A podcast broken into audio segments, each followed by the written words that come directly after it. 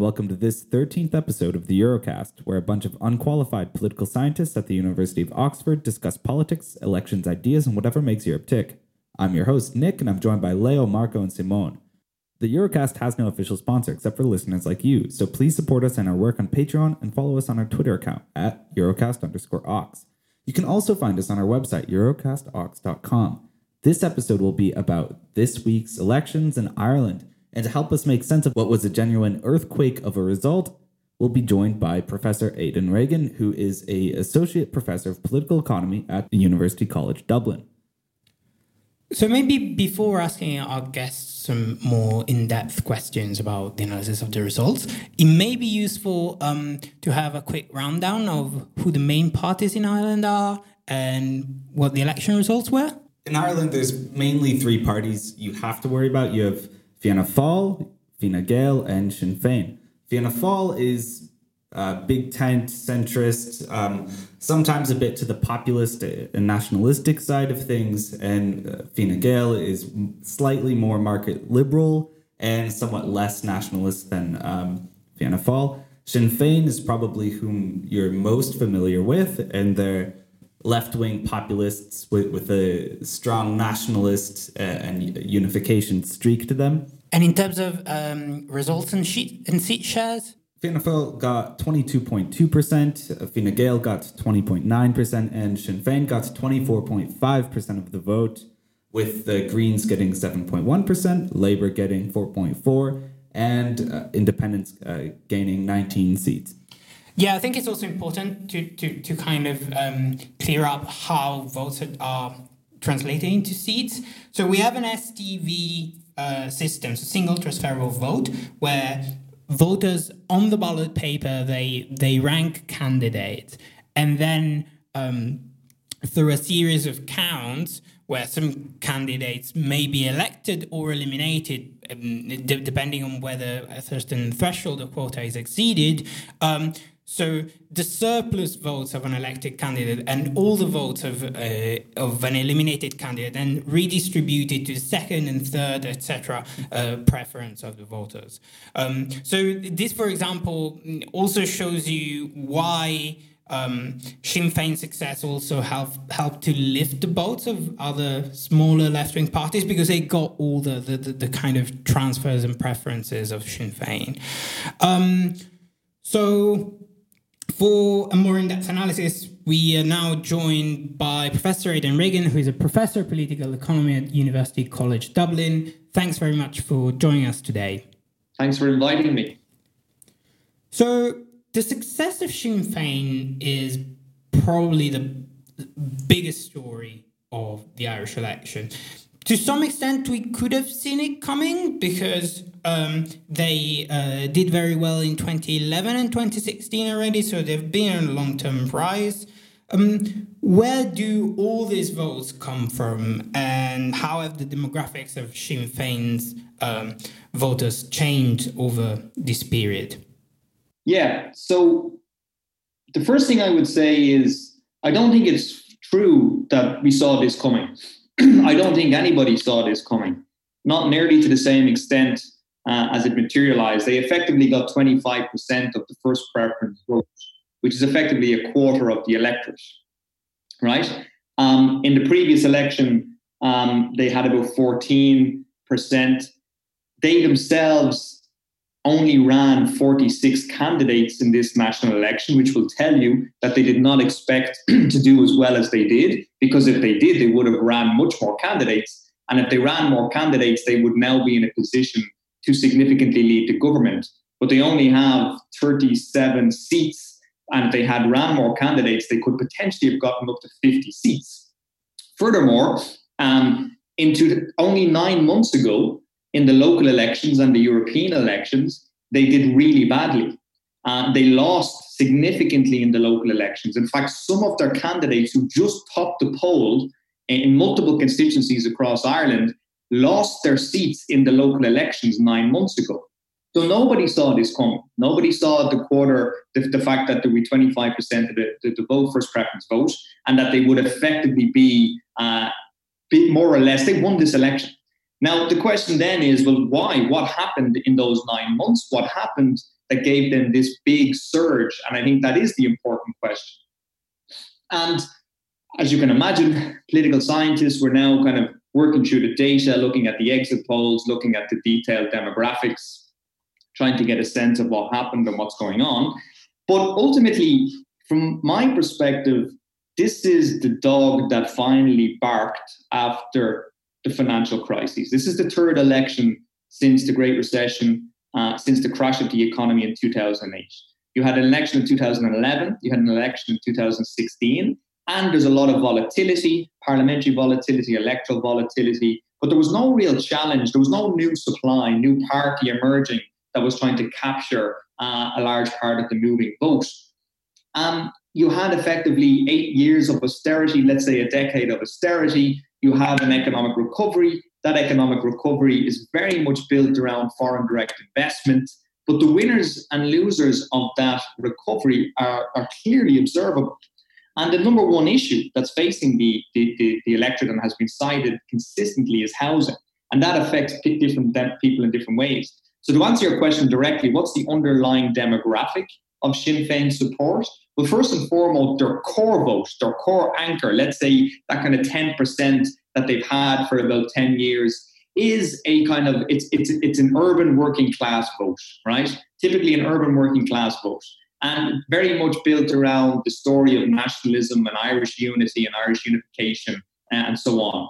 However, they've expanded significantly beyond that. And what you're observing is a kind of Bernie Sanders, Corbyn type dynamic, whereby Sinn Féin have become the party of choice for young people, and in particular, those who are under the age of 35, 36. So they're a, they're a party of choice for young people who simply are fed up with Fianna Fáil and Fine Gael, who they see as the establishment, it's not necessarily a vote for Sinn Féin, rather, it's a vote against Fianna Fáil and Fine Gael. However, when you break the demographics down further, what you observe is that, remarkably, Sinn Féin are now the most popular party for every age group under the age of 65, right? Under the age of 65. Now, just marginally, the real big, big demographic support is under the age of 40. And even more so, if you break it down further, if you own your own property outright, you are more likely to vote Fine Gael, Fianna Fáil. If you're renting, if you're in the local authority sector, you're going to vote Sinn Féin. So housing and wealth inequality is a clear cleavage that's intersecting with income uh, inequality, educational divides, and fundamentally, from my perspective, it's, it's, it is a new manifestation of social class politics. So, Aidan, until recently, and probably even more so uh, prior to 2011, Sinn Féin was something of a pariah for other parties and for many voters due to its historical association with the IRA. Uh, that perception seems to have shifted somewhat in recent years. Uh, should we be thinking about the mainstreaming of Sinn Féin as a top down or as a bottom up process? For example, like. Um, is it mainly as a result of changing party strategies and uh, changing image and leadership, or is it a consequence of changes in the in the electorate, whereby the stigma is just not relevant to voters anymore? Yeah, it's a good question. It's a good question, and people are teasing this question out now at the moment. I think it is fundamentally about a generational shift. Most people under the age of 40, when they think Sinn Féin, they see Sinn Féin as the main opposition to Fianna Fáil Fine Gael they see Sinn Féin as kind of left populist, right? The left narrative, who have a clear story to tell on housing, build public housing, build 100,000 public houses, tackle homelessness, tax the big tech companies more, tax the banks more, tax the super rich more, give the young, the, the working man a break. This is the story. We can work out the, the, the feasibility of the fiscal uh, dynamics of this because, from a technical perspective, these are highly problematic. And Sinn Féin have never been in government, so they've never actually had to govern under the constraints and the trade-offs and compromises that come with governing a complex economy and all the complexity that comes with public policy. But they have a story to tell, and stories is what matters ultimately, I think, in elections. So, so, so they have managed to capture that, and I think for young people in particular, and when I say young people, I don't mean just under 25. I mean youngish, like people under the age of 40, let's say. They just don't think about. As a 26 year old, I thank you for that. yeah. So I mean, so I think for, for that group, Sinn Féin is, is not associated with the IRA, with the conflict, with the troubles. It's not what they think about. Now, as, as social scientists, we can puzzle that and question why that is the case and you know think about people's kind of time horizon and so on. Because for older voters, they most definitely do think about Sinn Féin and the troubles and conflict and violence, and they do kind of treat them as a pariah party. However, during this election, it's quite interesting to observe. Fianna Fáil and Fine Gael, two centre-right parties who've dominated the history of the Irish state for over 100 years since the foundation of the state, their approach to the campaign was we will not go near Sinn Féin. We will not touch Sinn Féin. They even said Sinn Féin were a morally problematic party, a very polite Irish way equivalent of kind of Hillary Clinton's deplorables comment, right? And that really annoyed a lot of people, I think. It annoyed a lot of people because it was like, hold on a second, you two got you two parties have governed this state for hundred years. We have a massive housing crisis, a healthcare crisis. Cost of living is going up to the roof. Quality of life issues are not, you know, are really important. You know, yes, the economy is doing well and macro indicators, but quality of life issues are. We don't feel it and you were telling us that these guys are, are morally problematic, I think that actually rubbed people up the wrong way. And it has completely counter, it has been backfired um, on, on, on the two main parties. However, the two main parties, particularly Fine Gael, even after the election, even after losing the election, are still kind of using that language. My own view, which probably would not be widely shared uh, amongst, let's say, uh, in Dáil Éireann and, and large parts of the media, is that this is, this is actually this is having the counter effect. I, I think it's having the opposite effect of what's intended primarily because most young people do not think about Sinn Féin in those terms. It might work for older, economically secure, wealthy voters in the south side of Dublin who are over the age of 55, but for the average 35 year old paying nearly half, three quarters of their disposable income and rent, it's just not going to wash. In, terms of the two main parties, so Fine and Fianna Fáil, um, so what went wrong for them? Was it a policy failure, or was the formula of the minority government that was a problem, or was simply that they didn't distinguish themselves enough, themselves enough from one another? And which one of the two do you think has to fear most from Sinn Féin now being a major party in a three-party system? Yeah, good question. So, firstly, what went wrong for Fianna Fáil, Fine Gael, and which of them are most likely to lose out in competition with Sinn Féin. Obviously, there is a penalty for governing, and Fine Gael have been in government in effect for nine years. So I think the incumbent, anti-incumbent vote was very strong, and that has to be part of the story. Despite the fact that people think that Fine Gael, broadly speaking, managed the macroeconomy quite well, the public finances relatively well, and are perceived to be relatively good, you know, managers of the economy, which is what people like David Soskice and Torben Iversen would say is what's most important. But empirically, that doesn't seem to actually hold up because people voted on issues of quality of life and public services and cost of living uh, and those kind of issues. Um, so, so, so the Gael were penalised for being government. Fianna Fáil, keep in mind, were not in coalition with Fine Gael, but they had a confidence and supply arrangement with Fine Gael which meant that they were ultimately, in the eyes of the electorate, keeping Fine Gael in government for effectively four years. And again, the electorate would, would, would, would, would, would say, yeah, they managed Brexit particularly well, but Brexit did not feature in this election at all. It was cited, I think, by 1% of the, of the, of the voters in the exit poll as being the issue uh, that they faced. Brexit was 1%, immigration was 1%, it was housing, health, cost of living, childcare. Those issues completely dominated uh, thinking. And the electorate, I think, blamed Fianna Fáil for keeping Fine Gael in government, particularly when a, a, clearly a large part of the electorate thought that Fine Gael were mishandling and not tackling the homelessness crises, the housing crises, which I think we should talk about because it's a really important issue, particularly for voters. And my own view as a political scientist, political economist, that housing is going to be the issue that increasingly shapes social conflict in Western democracies for quite some time. Um, so, so, so I think that being an incumbent, I mean, punished for being in government is clearly part of the story. However, I think on top of that, there's a bigger structural shift taking place, whereby you have a lot of voters who really don't have a home, right? Who probably voted Fine Gael in the last election and who vote Sinn Féin in this election, which is which is remarkable. Um, so there's, there, you know, we know as political scientists, we can talk about this in terms of de-alignment, realignment. But it seems to me there's big de-alignment taking place But it doesn't necessarily mean those voters are Sinn Féin kind of party members who are going to vote for them regardless. Um, but for whatever reason, the brand of Sinn Féin, the message, and this is back to the previous question, the brand was very strong. And people were voting for the party, not the candidate with Sinn Féin. As I said, there was one Sinn Féin candidate who went on holidays during the election and popped the poll just because her party was doing so well. This is this is really unusual in Irish politics. So the brand was quite strong. So you had that kind of look. They've been in government, Fianna Fáil, Fine Gael. Let's go for something different. Let's we want change. What's the change? Who's going to lead that change? And they looked across, said, well, Sinn Féin are probably the best bet. And a bit, it is a bit of a two-finger salute to the establishment as well. Maybe some people in the next election, well, maybe not Sinn Féin this time, but the last time we gave the guys a bit of a kicking and they got the message. Um, but let's see. Now the, the issue, and we'll talk about it shortly in terms of government formation, how will that work out? Fianna Fáil are the party with the biggest identity crisis here. Fianna Fáil are going to be in competition and are going to lose out much more so from the rise of Sinn Féin.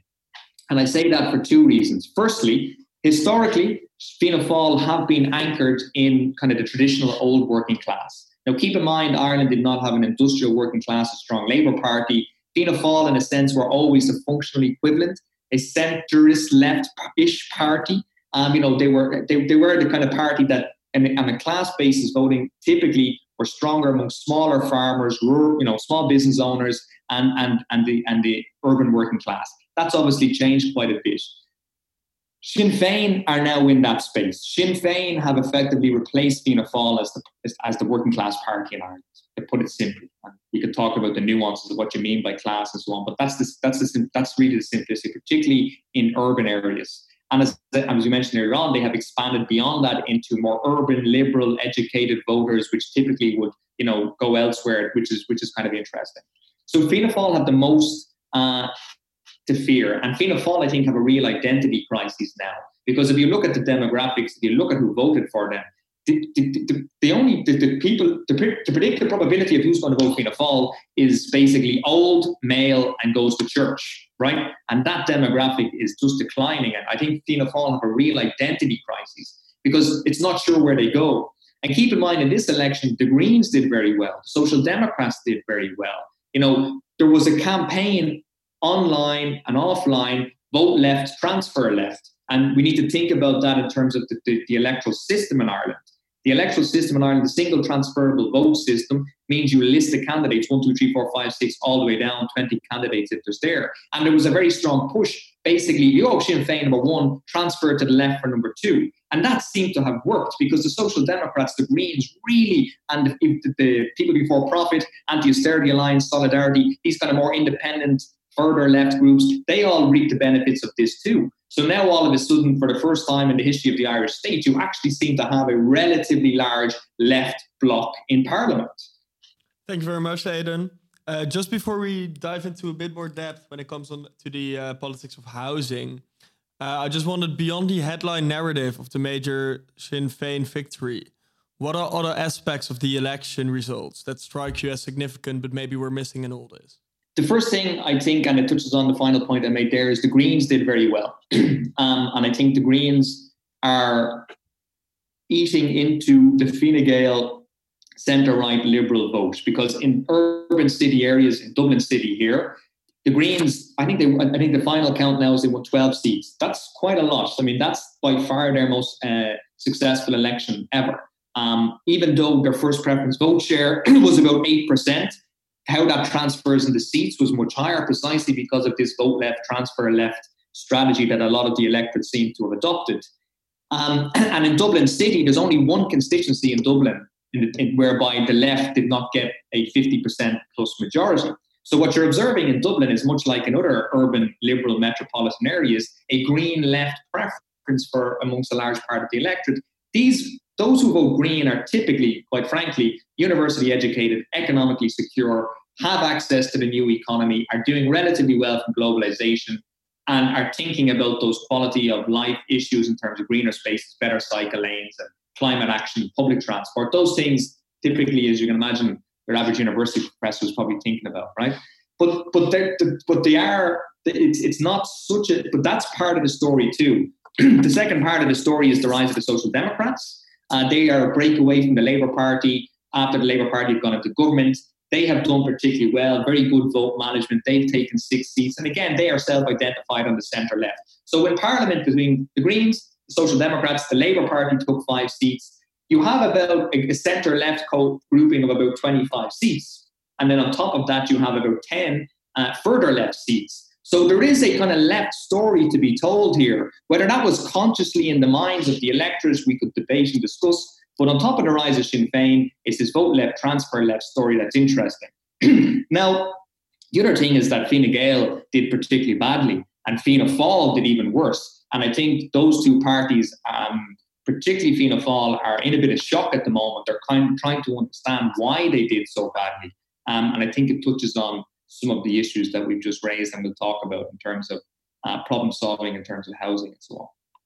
Yeah, I mean, as someone who's looking to rent in Oxford, housing is a is, is you know is a policy that is near to my heart. So we may um, dive into this um, a little more in depth. So first of all, how bad it is the the housing problem in Ireland, and how does a country that ten years ago had a property bubble end up with a massive undersupply of um, of housing? Yeah, I mean let's tease this out a little bit uh, for your listeners because you know it is complex. So let's start in 2008 when the financial crisis hit. The property bubble that had emerged in Ireland in the previous 10 years, driven by cheap credit, mortgage lending. Everybody was taking out mortgages they couldn't afford. Household debt was going up, and prices were skyrocketing. Whole property ladder dynamic, you know, buy a house, flip it, get all this whole financialization, commodified asset housing took hold. The state you know, basically, for much like in the UK, for the best part of 20 years at this stage, had privatized the stock of housing. And we're not really in the space of providing public and social housing. Because mortgage is incredibly so freely available, you know, house, it, was, it was easy to get a mortgage. The crisis hit, that all went up in, in smoke. there was a balance sheet crisis. The banks are trying to deal with their with the, with the debt problem homeowners who took out mortgages they can no longer afford are a negative equity have to deal with their debt problem. The central bank has to deal with the debt problem. The Department of Finance has to deal with the debt problem. There's only one way you can deal with a debt problem, and that's to get prices rising again. Now, it's not like all these actors were sitting around the table saying, hey, listen, let's restrict supply. Let's stop, you know, let's do all these things to stop kind of mitigating price rises. No, but there was an inbuilt incentive. So effectively, at that stage, as the state was managing the crises, implementing pretty harsh austerity measures, you know, you had this situation whereby house building was came to stop, right? There was no new stock of housing being provided. Meanwhile, in the same time period, Ireland is generating this, uh, doubling down on its foreign direct investment growth model. And you have massive inward investment from, you know, Google, Facebook, Amazon, Microsoft are expanding, Intel is expanding you know, the high tech sectors of the economy, high income, high productivity. This is all dependent on inward migration of workers from across the European Union. These workers, pretty good wages, etc., are driving up the price of non-tradables, particularly rental accommodation. So you have more workers on better pay competing with local workers on worse pay for a limited supply of rental accommodation, uh, with obvious one obvious implication: prices go up. So then people have to consistently move out. And then all of a sudden, what began as a private rental crisis turned into a homelessness crisis because not only were workers not able to access housing, all of a sudden, if you're a low income earner and you don't quite qualify for social housing, or even if you do, there's no social housing being provided, you're effectively being pushed onto the streets. So within a couple of years, it changed very dramatically Ireland, Dublin had suddenly a massive homelessness crisis, much like you see in, in, in, any city with big tech companies and so on. And there was a sense, you know, the government were not reacting or responding fast enough to this. Then, on top of that, the government intentionally, given that they had now basically a lot of distressed assets, commercial property, residential real estate property, setting up NAMA, the, the bad bank they needed to get rid of these distressed assets in order to manage the debt problem. And they basically invited international investors, real estate investment trusts, international capital to come into the country, buy up these distressed assets at relatively knocked down prices. Those who had access to international capital, given that you had negative interest rates at this stage globally, I mean, the average person can't get a mortgage, but, but big capital can get money. They sat on all of this. So big residential property international financiers bought up a lot of the land and so forth and just sat on it and did nothing. So the pressure was, hey, you know, you need to push this into supply. The reason why they were sitting on it was they wanted prices to go up and up and up. And it was only when prices went up to a certain level, they're not quite as high as 2006, but have gone right back up, did they begin to develop and release this back into, into the market. So you had a perfect storm of all these things that meant that ultimately, in places where people wanted to live, where the jobs are, in the cities, there was not enough housing. That meant there was a private rental crisis. That spilled over into a homelessness crisis. And now you have a situation whereby people in their 30s, mid 30s, keep in mind in 2008, if you were 18 years old, you're 30 years old today. In 2008, if you were 25, you're 37 today. It's that generation of people who feel, quite frankly, that they've been screwed by Fianna Fáil and Fine Gael because they can't access housing. And, and, and this is causing a major uh, level of this, this the, how you put it? Let's just say, to put it politely, people are aggrieved and just a quick follow-up question on that. Um, I want to know how has this issue of housing been politicized? Uh, particularly, how have the parties differentiated themselves in, as the housing crisis hit during this election? Particularly, uh, probably Sinn Féin would be the most interesting one. Yeah. So, I mean, basically, for the Fine Gael, for the most part, have adopted a position that the market will solve this problem. Now, clearly, that's just not true, and it's not empirically verifiable. And I think they themselves have realized that. So, over the past 24 months, probably too late, they began to say, no, actually, we, the state needs to be much more involved. And they did commit to saying, look, and being much more public about the need to have social housing and so forth. But still, the, the, the, culture within Fine Gael is that very much, you know, we need to provide the incentives and the regulatory structure to encourage the private supply of housing for profit housing. But as soon as you do that for profit housing, obviously anybody who's going to get involved in real estate is going to do it on the basis to make money. And therefore, they will only do it on the assumption that prices will rise. And therefore, they need to have housing as a property asset, a commercial asset. Whereas most people are saying, look, we want to stop thinking about housing. Not most people, a lot of people are saying we need to stop thinking about housing as an asset and actually provide homes. So Fianna Fáil kind of were in between and didn't have quite a clear message. They said they wanted to have rent freezes, but then they changed their mind. But Sinn Féin were absolutely clear and unapologetic. We want rent freezes. We're going to implement rent freezes. We're going to stop the people being rented. You cannot. That's a, fundamentally we're going to have a rent freeze, and we're going to build hundred thousand public homes on public land. Now, whether, again, whether this is feasible or not, of course, we could work out the impossibility. 100,000, is anyone going to build 100,000 houses at 60,000 euros a house? how they're going to do that, where they're going to get those workers. These are all things. But still, there was an ambition and there was a clear vision that they were articulating. And their their housing spokesperson is a is somebody called Eoin Ó Broin, who in Ireland now has become one of the the public figures of housing. Very articulate, very smart, has published a book on public housing, really knows the nuances and the specifics of this. And when people see him talking, and then they look to Fine Gael saying, "No, we want this guy to solve the problem." Sounds like uh, probably what uh, drove this shift in the election based on what you're saying. Yeah. Yeah, no, very, very important part of the story. Yeah. Um, so maybe if we can have um, a last point in this this kind of segment on the comparative politics of housing, because housing obviously pertains to wealth inequality rather than income inequality.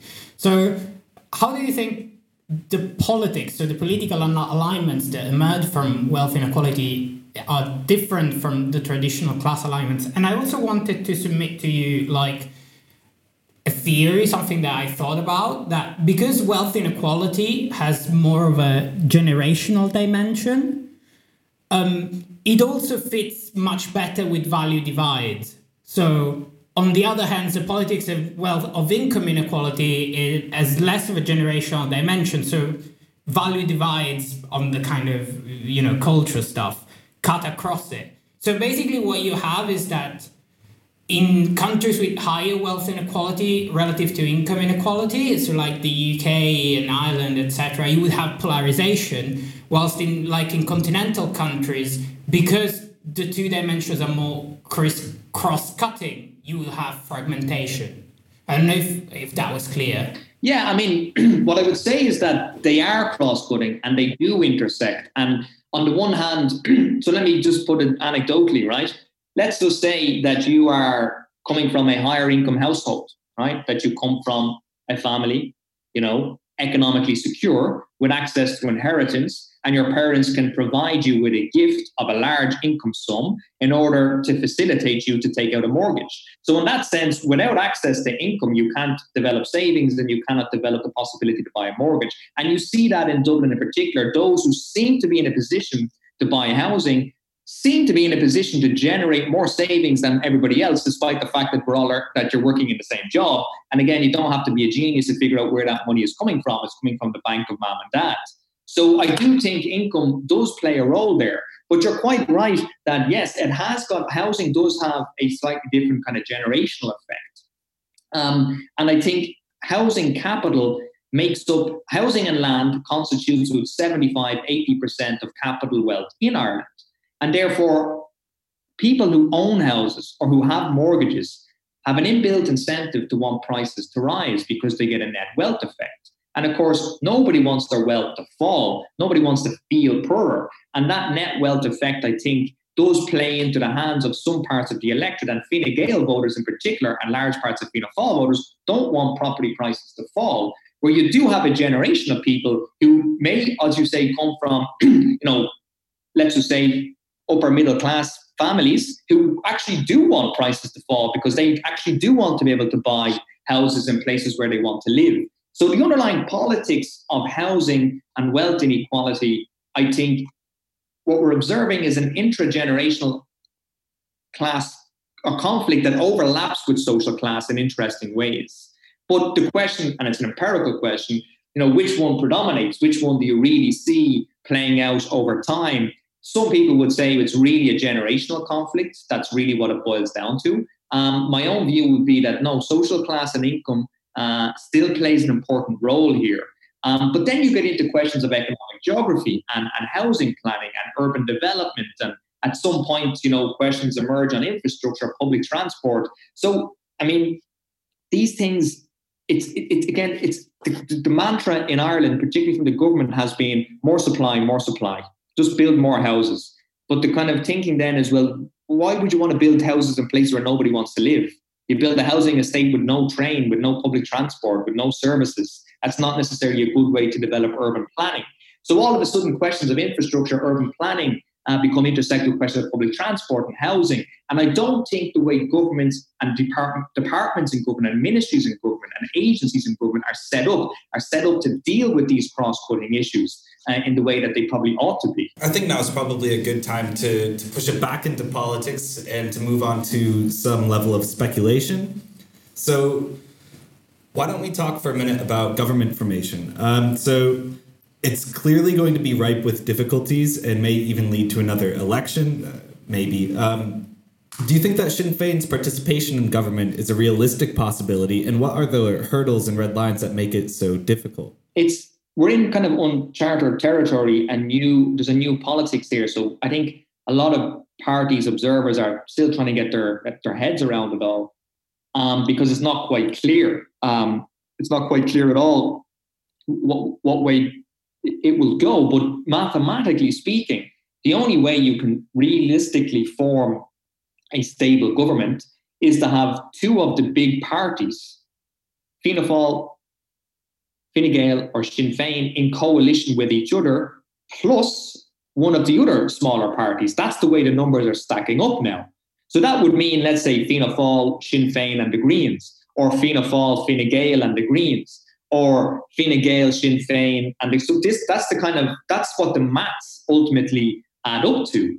So strategically, Sinn Féin are kind of out on the front because, in effect, they've won this election. They've got the popular vote, the most first preference votes. They're just one seat short uh, of being the biggest party in, in the state. Um, and they've reached out to the left parties. They've said, look, we want our first preference is to have a left led coalition. And we've reached out to the Social Democrats, to the Greens, to the Labour Party, uh, to people before profit to see if we can have a conversation. Now, in reality, the numbers just aren't there for that to happen. Uh, there's only about 66 seats. You need 80 seats for a majority. Even with independents, it will be very, it's, it's unlikely. So ultimately, the question that's being asked now is will, Sinn Féin and Fianna Fáil come together? And Fianna Fáil have said, look, we are going to let Sinn Féin go off and try and lead and form a coalition, but realistically, realistically, um, it's going to have to involve Fianna Fáil and Sinn Féin with somebody else. Fine Gael have said, look, we've lost this election. We came third. We're not going into government. And I can I just don't see Fine Gael going into government.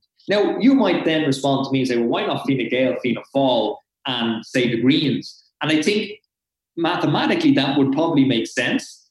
Ideologically, it would probably make sense. But Fine Gael won't do this, and Fianna Fáil will not do this because they know that therefore Sinn Féin will be the main opposition for four years, and the next election they will absolutely run home and those two parties could ultimately eliminate themselves entirely. So they're not going to do that.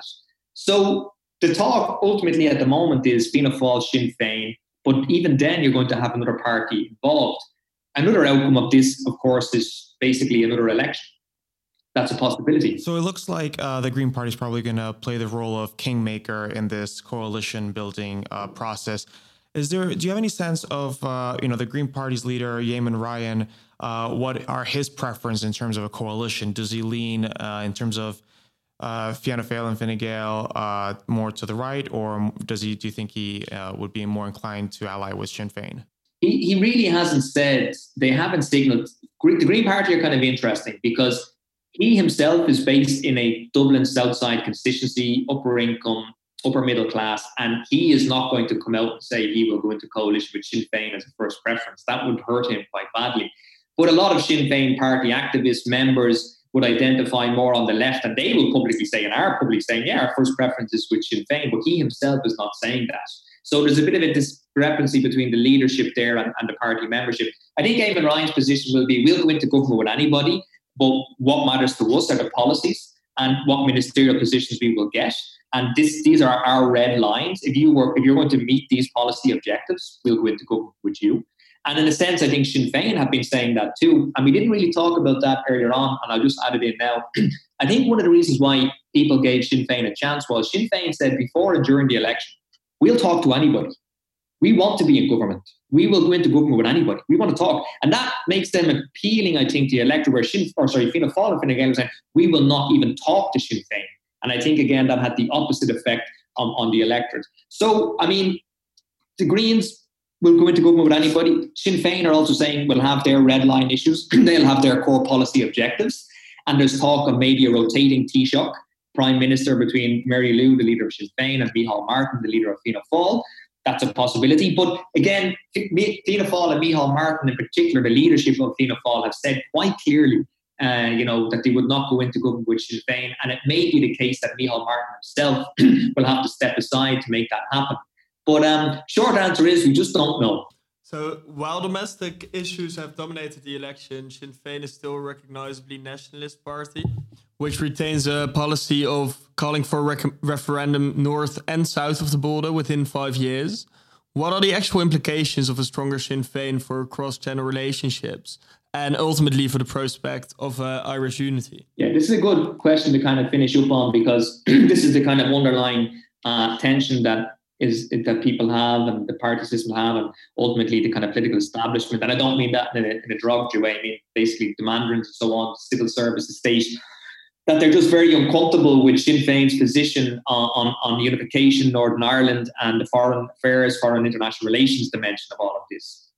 I mean, they can probably trash out a deal on the domestic policy stuff in politics will ultimately lead to some sort of compromise and trade off and so on. But on this question, there's much more complexity um, because you're dealing with questions of identity and, and, and so on.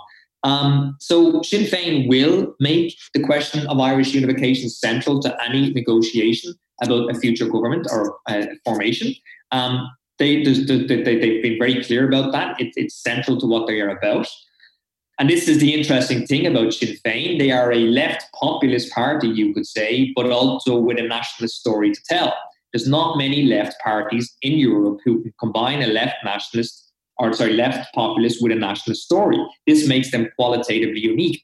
Probably explains why electorally they're doing much better than the left anywhere else in Europe who just don't have a nationalist story to tell.